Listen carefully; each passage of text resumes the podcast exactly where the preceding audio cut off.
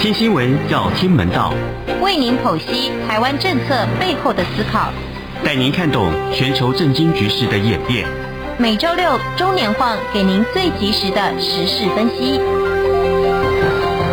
钟声响起，全球重要新闻一点就通。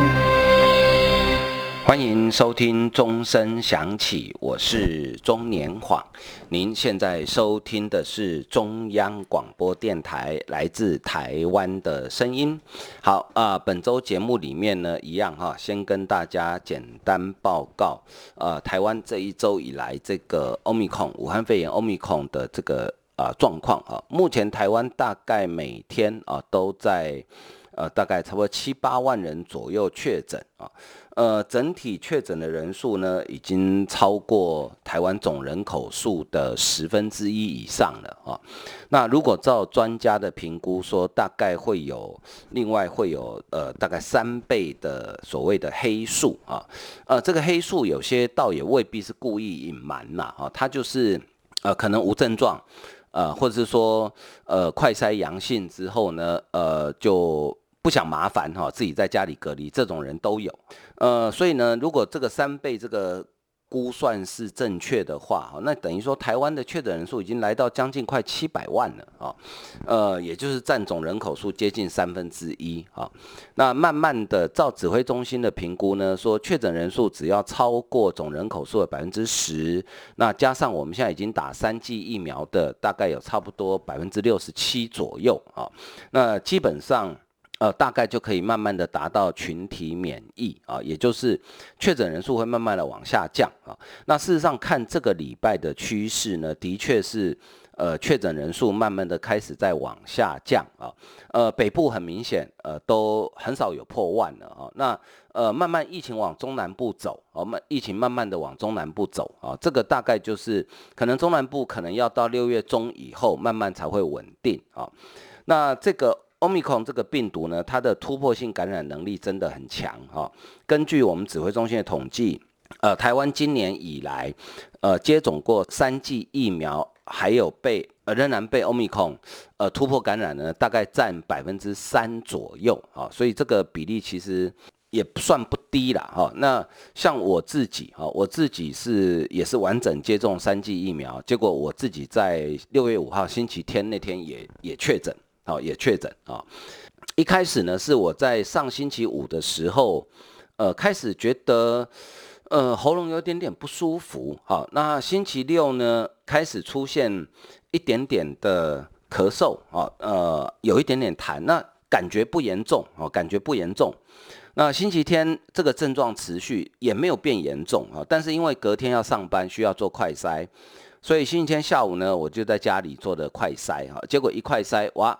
阳性啊，呃，我换了两种不同的快筛试剂，都是阳性，那就确诊了。那确诊之后呢，呃，就赶快哈，赶快搜寻这个呃可以线上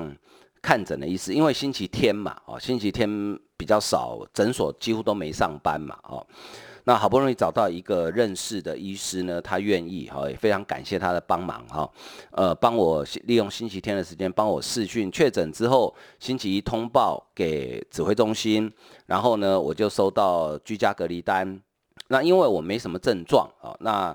呃，所以也也不需要吃药啊，也不需要吃药。呃，可是后来慢慢的咳嗽变严重，那我就想到说，哎。那是不是找一下这个有清冠一号的这个诊所啊？呃，因为我之前听比我早确诊的朋友讲啊，他们的反应说，诶，清冠一号真的很有效哈，缓解症状非常有效。根据这个食药署 EUA 里面提供的资料呢，清冠一号主要的效能在于说，呃，它里面的药材呢可以。呃，阻止或是减缓病毒在人体里面复制的速度啊。那我们知道，人被病毒入侵之后呢，病毒因为它找到宿主，所以它就在身体里面复制。当它复制的越多，你体内病毒量越大，你身体里面受攻击的呃器官啊就会越多，那你就会开始出现症状不舒服啊。那新冠呃清冠一号的好处就是说，它可以降低或是阻止病毒复制的速度，所以它是可以。呃，适度的避免你从轻症转成中重症啊，然后我就吃，哎，吃了大概我吃的是水药哈，吃了大概两帖之后，哎，发现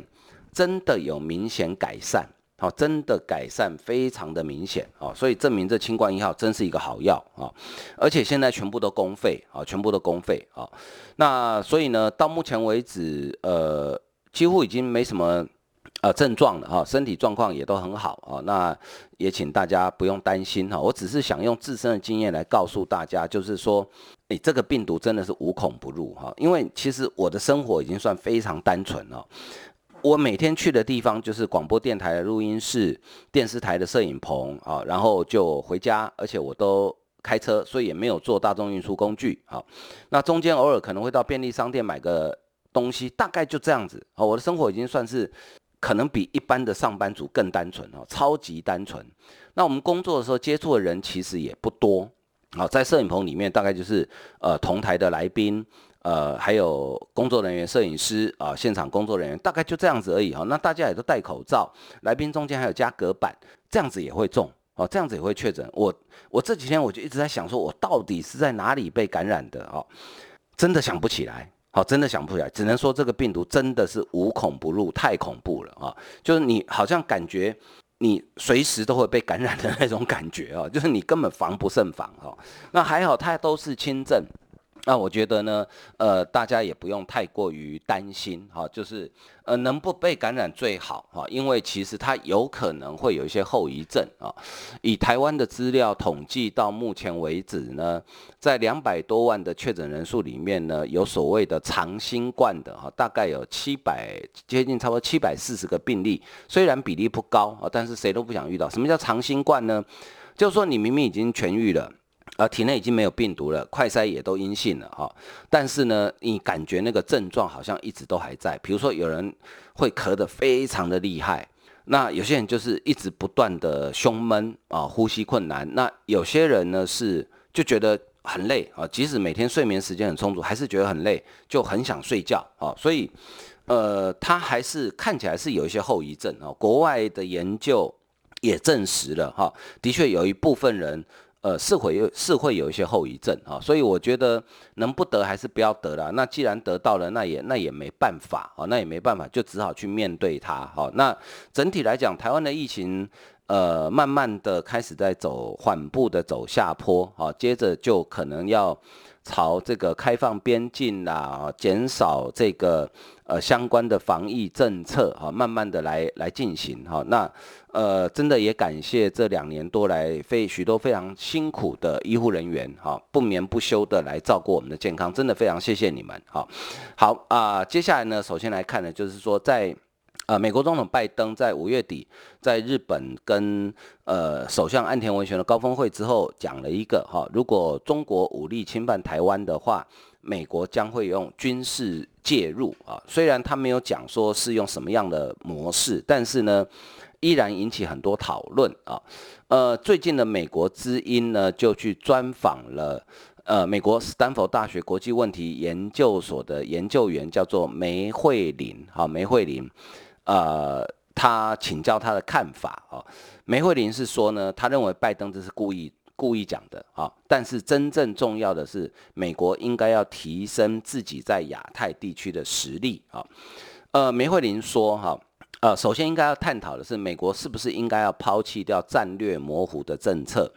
他认为不应该选择战略清晰，同时放弃战略模糊，原因在于呢，呃，战略清晰有很多的缺点。呃，主张战略清晰人并不了解中国的算盘，以为中国相信美国将为台湾出兵，他就不敢动武。但这是三十年前的中国，当前中国战略家在估计武力攻台风险的时候，都会把美国军事干预预计计算在内。我觉得这也合理了哈。那因此呢，美国如果保持战略上的不确定性，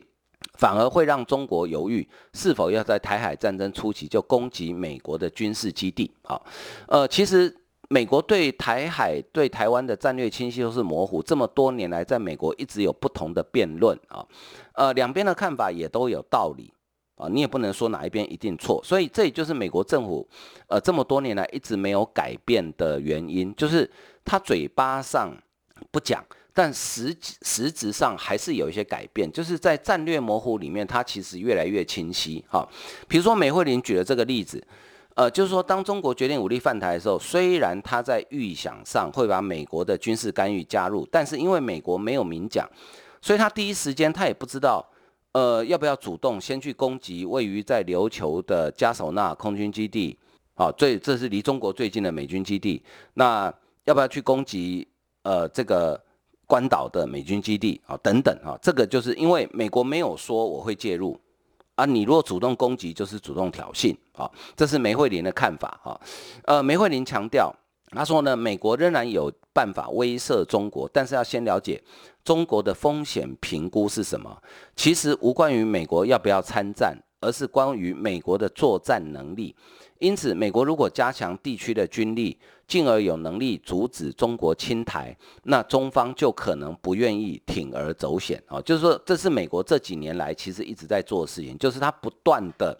啊加强印太地区的部署部署，包含他的盟邦日本、韩国，甚至美军自己啊，在印太地区呢，现在几乎长期有两个航母打击群，呃，是部署在印太地区的啊，所以呢。我想，这美军的做法非常的明确啊。那对于拜登多好几次发言强调说，诶，他会这个用武力来保护台湾，哈。美惠玲认为说，拜登是故意说的，因为已经发生过许多次。此举的出发点在于说，美方可能认为这能威慑中国，但同时也否认美国意图改变现状。不过呢，美惠玲说，比较好的策略仍然是美国专注提升在。亚太地区的实力，用实力来说话啊，就是说我有这么多人，好，这么多部队，还有我这么强的战力摆在那边，好，那你应该就知道不可以乱来，好，这个是梅惠林的意思啊。那中国这几年的这个穷兵黩武，不断的对外扩张呢，其实也让他在印太地区的朋友，其实真的是越来越少了哈，其实真的越来越少了哈。呃，最近日本读卖新闻跟韩国啊，南韩的韩国日报啊，共同进行了一个针对他们自己国民的民调啊。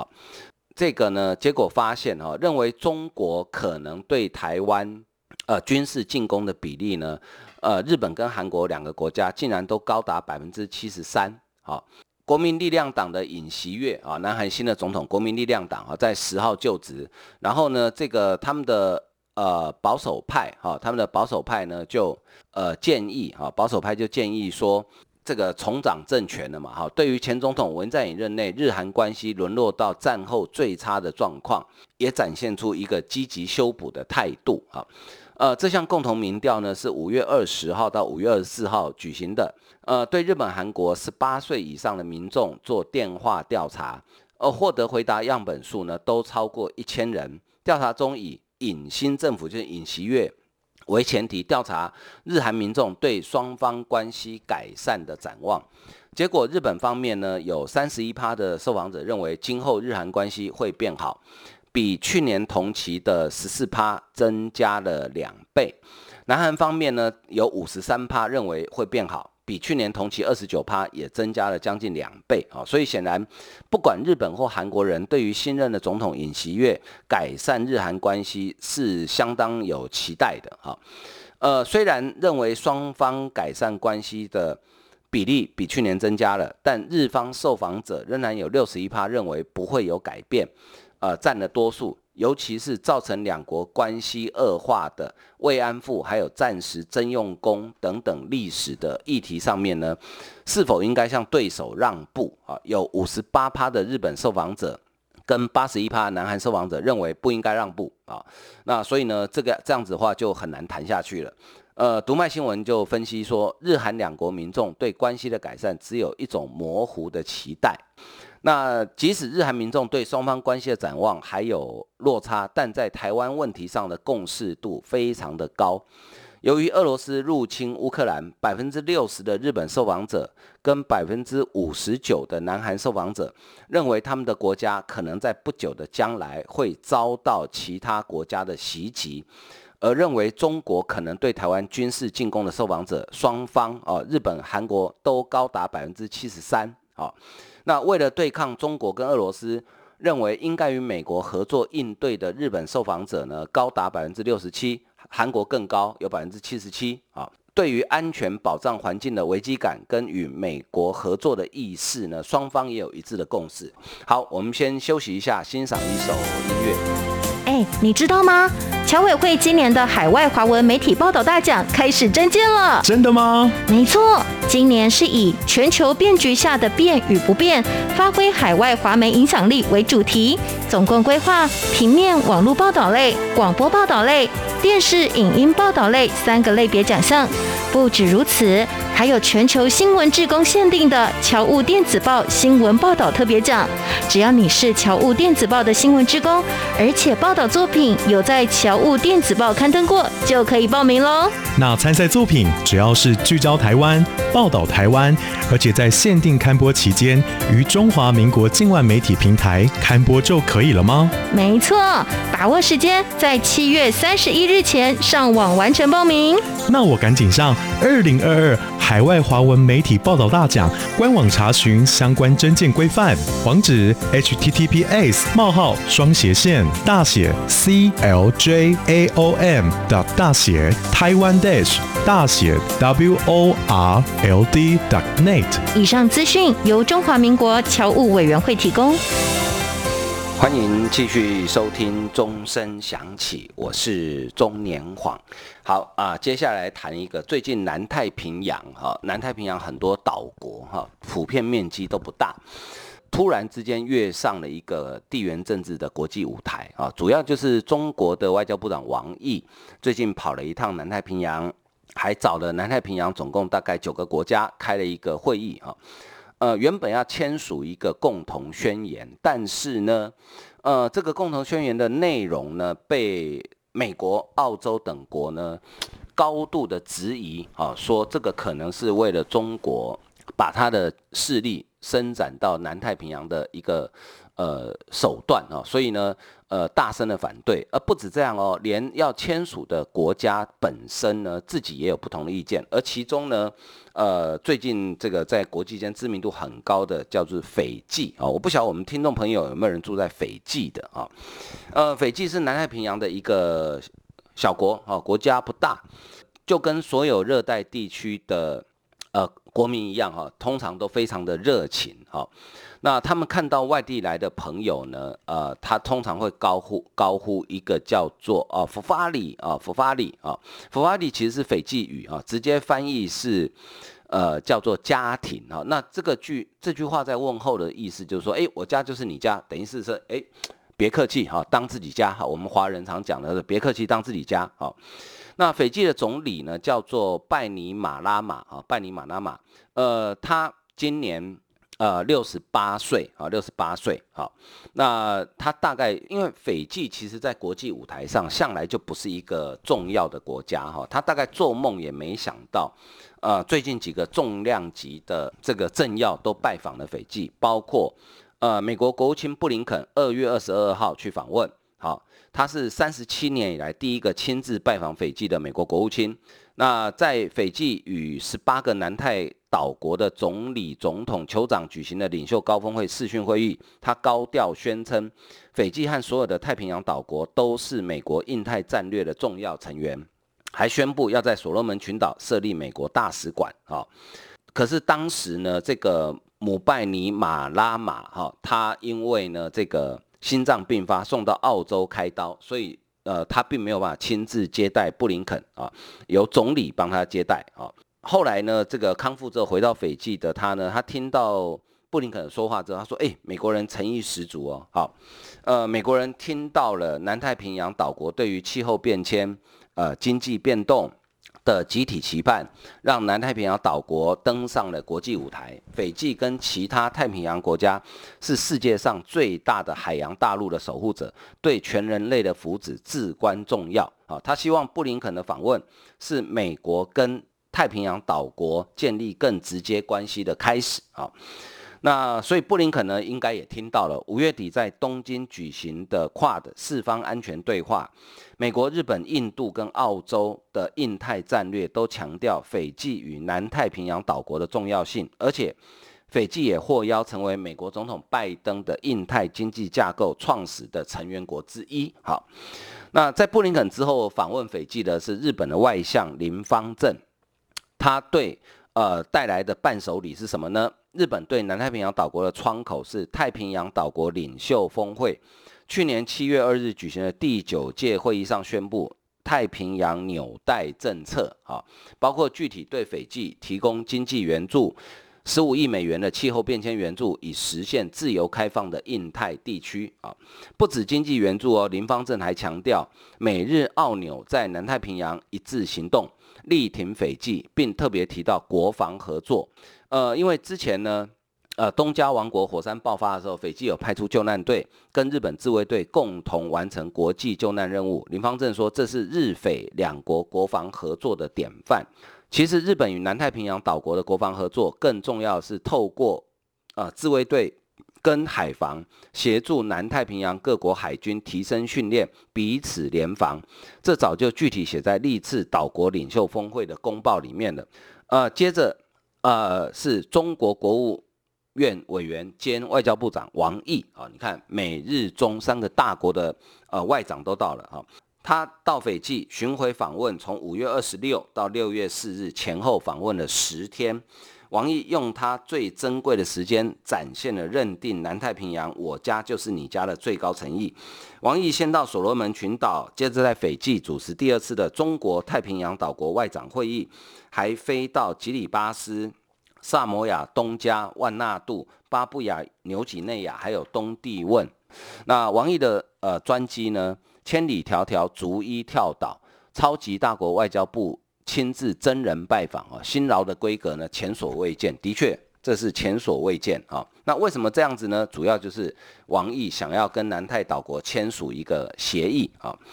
呃，王毅呢比布林肯跟林芳正都晚到斐济，但在这个布林肯二月访问斐济之后，成功的跟所罗门群岛签署了安全合作框架协定。呃，这份四月签订的协定内容保密不公开。虽然中国所罗门都坚持只是民间的警务安全资讯网络合作，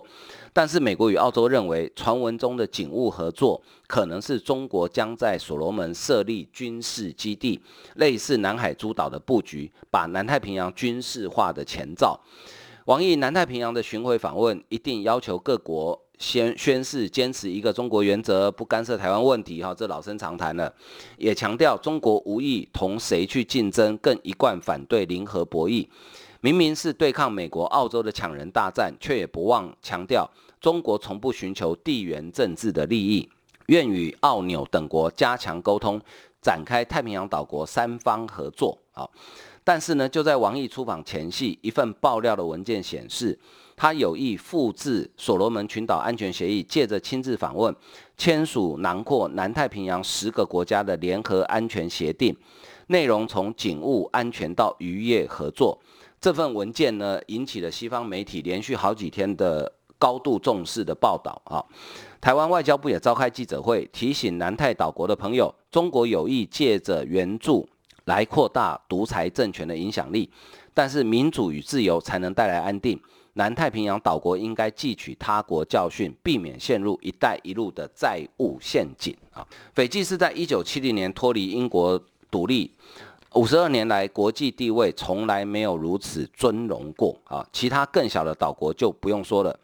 斐济这个国家呢，有三百多个岛屿，陆地面积加起来不到两万平方公里，大概台湾的一半左右啊！加总人口只有九十万。啊，大概我们台湾三个立法委员选区啊，其他岛国的面积更小，人口更少。比如说，我们的前邦交国所罗门群岛是南太平洋第二大国，人口只有七十万。另外，因为气候变迁，海平面上升，最可能灭国的图瓦鲁人口才一万一千多人。这些岛国呢，不止面积小、人口少，而且分布在广阔的南太平洋上，彼此距离非常遥远啊。斐济距离澳洲有四千五百公里，离夏威夷有五千六百公里。斐济与所罗门群岛彼此距离，呃，也非常远，两国首都距离大概两千两百公里，大概呢是从台北要飞到哈尔滨这么远啊，所以你就知道这是最邻近的国家哦。美国、中国、日本、澳洲加上纽西兰，在极遥远的南太平洋。好争抢这些小国的支持，投注完全不对称的外交资源，看来非常不合理。但是二次战后签订的太平洋安全保障条约，南太平洋岛国就是澳洲、纽西兰照顾的势力范围。刚刚下台的澳洲前总理莫里森曾经说，这是澳洲的后院。啊，这个说法是外交失言，遭到南太平洋岛国强烈的抗议。但是呢，南岛各国不论在经济、军事、教育上，都高度仰赖澳洲的援助。酋长领袖生病，都往澳洲就医，就说明了一切。啊，二零一九年，所罗门群岛跟台湾断交，并且马上跟北京建交，是南太区域生态改变的里程碑。随着澳洲与中国关系的急剧恶化，南太平洋岛国似乎正在重演中南美国家的潜力。中国借着拉走小国，在美国与澳洲的后院不断制造噪音。所罗门群岛倒向中国，成了澳洲国家安全破口、外交失败的象征。王毅趁着澳洲的大选，总理莫里森啊、选举输掉了，工党党魁啊、这个艾班尼斯呢接任的政治空窗期，发动。对南太平洋岛国的外交攻击战，中澳关系在工党完成政党轮替前夕出现改善的机会，但是战狼外交没有给新总理艾班尼斯喘息的机会。不过呢，艾班尼斯他宣誓就任的第一天，就带着新任外交部长黄英贤，啊，他叫 Penny Wong 啊，飞到东京参加跨的四方安全对话。接着，黄英贤立刻赶在王毅之前飞到斐济。跟姆拜尼马拉马握手高喊，好啊，这个叫福法里。澳洲是最懂斐济的国家，两国早就签了叫做一个叫福法里伙伴协议。好，那黄英贤呢是马来西亚出生的，妈妈是澳洲人，父亲是马来西亚的华裔啊华侨，啊，是当今澳洲政坛极具分量的决策领袖。他曾经在号称最懂中国的前总理陆克文任内担任气候变迁大臣、金融自由化大臣，如今更位居联邦参议院工党的领袖。总理埃班尼斯在制定外交政策上高度仰赖黄英贤。黄英贤在选举期间就批评中国的外交攻击，就任后也重申新政府对北京维持强硬的立场。他在所罗门群岛签署安全协定的记者会中说，他了解中国的攻击，南太平洋地区已经被改变了。作为澳洲的外交部长，黄英贤站在承受压力的最前线，他必须挡掉中国拟议中的太平洋岛国联合安全协定，要稳住与斐济的实质互动。更必须确保所罗门群岛不会出现中国军队，因为所罗门群岛其实离澳洲相对就比较近一点。好，那布林肯、林芳正、黄英贤组成的外交联盟，在南太平洋小岛与王毅的战狼对决。不过，南太平洋只是中美外交大战的边缘战场。美国同时趁着中国二十大，国家主席习近平要连任。数十万官员换届的政治交班期，在东南亚发动了印太战略的大围堵，把中国的小老弟柬埔寨总理韩森等一票东南亚领袖拉去美国开会，把越南、新加坡、马来西亚、汶莱等全拉进印太经济架构，成为创始会员国。中美外交围堵跟拔桩大战全面展开，遍地开花啊！那最开心的是谁？当然是斐济的独裁者姆拜尼马拉马。好，他是军事政变夺权起家的独裁领袖，一度沦为大国拒绝往来的黑名单。现在猪羊变色，成为大国领袖争抢的外交网红。他马上要去拜会，他还将会成为拜登。啊，日本首相岸田文雄、习近平的座上宾啊，所以这个啊福发力瞬间爆红的滋味哈、啊，果然是非常的甜蜜啊。不过这种呃，这个就是地缘政治的关系了哈。那斐济呢，其实总面积才这个一万八千两百七十四平方公里，首都叫做苏瓦，呃，今年的 GDP 预估了哈，大概是五十一点七二亿美元，呃，人口呢才差不多是不到。啊，这个一百万才九十几万啊，所以其实是一个呃算是非常小的国家哈，但是因为呃它的地理位置的重要性啊，所以让这些大国呢纷纷去拉拢它。好，今天因为时间的关系，节目为您进行到这里，非常感谢大家的收听，谢谢，拜拜。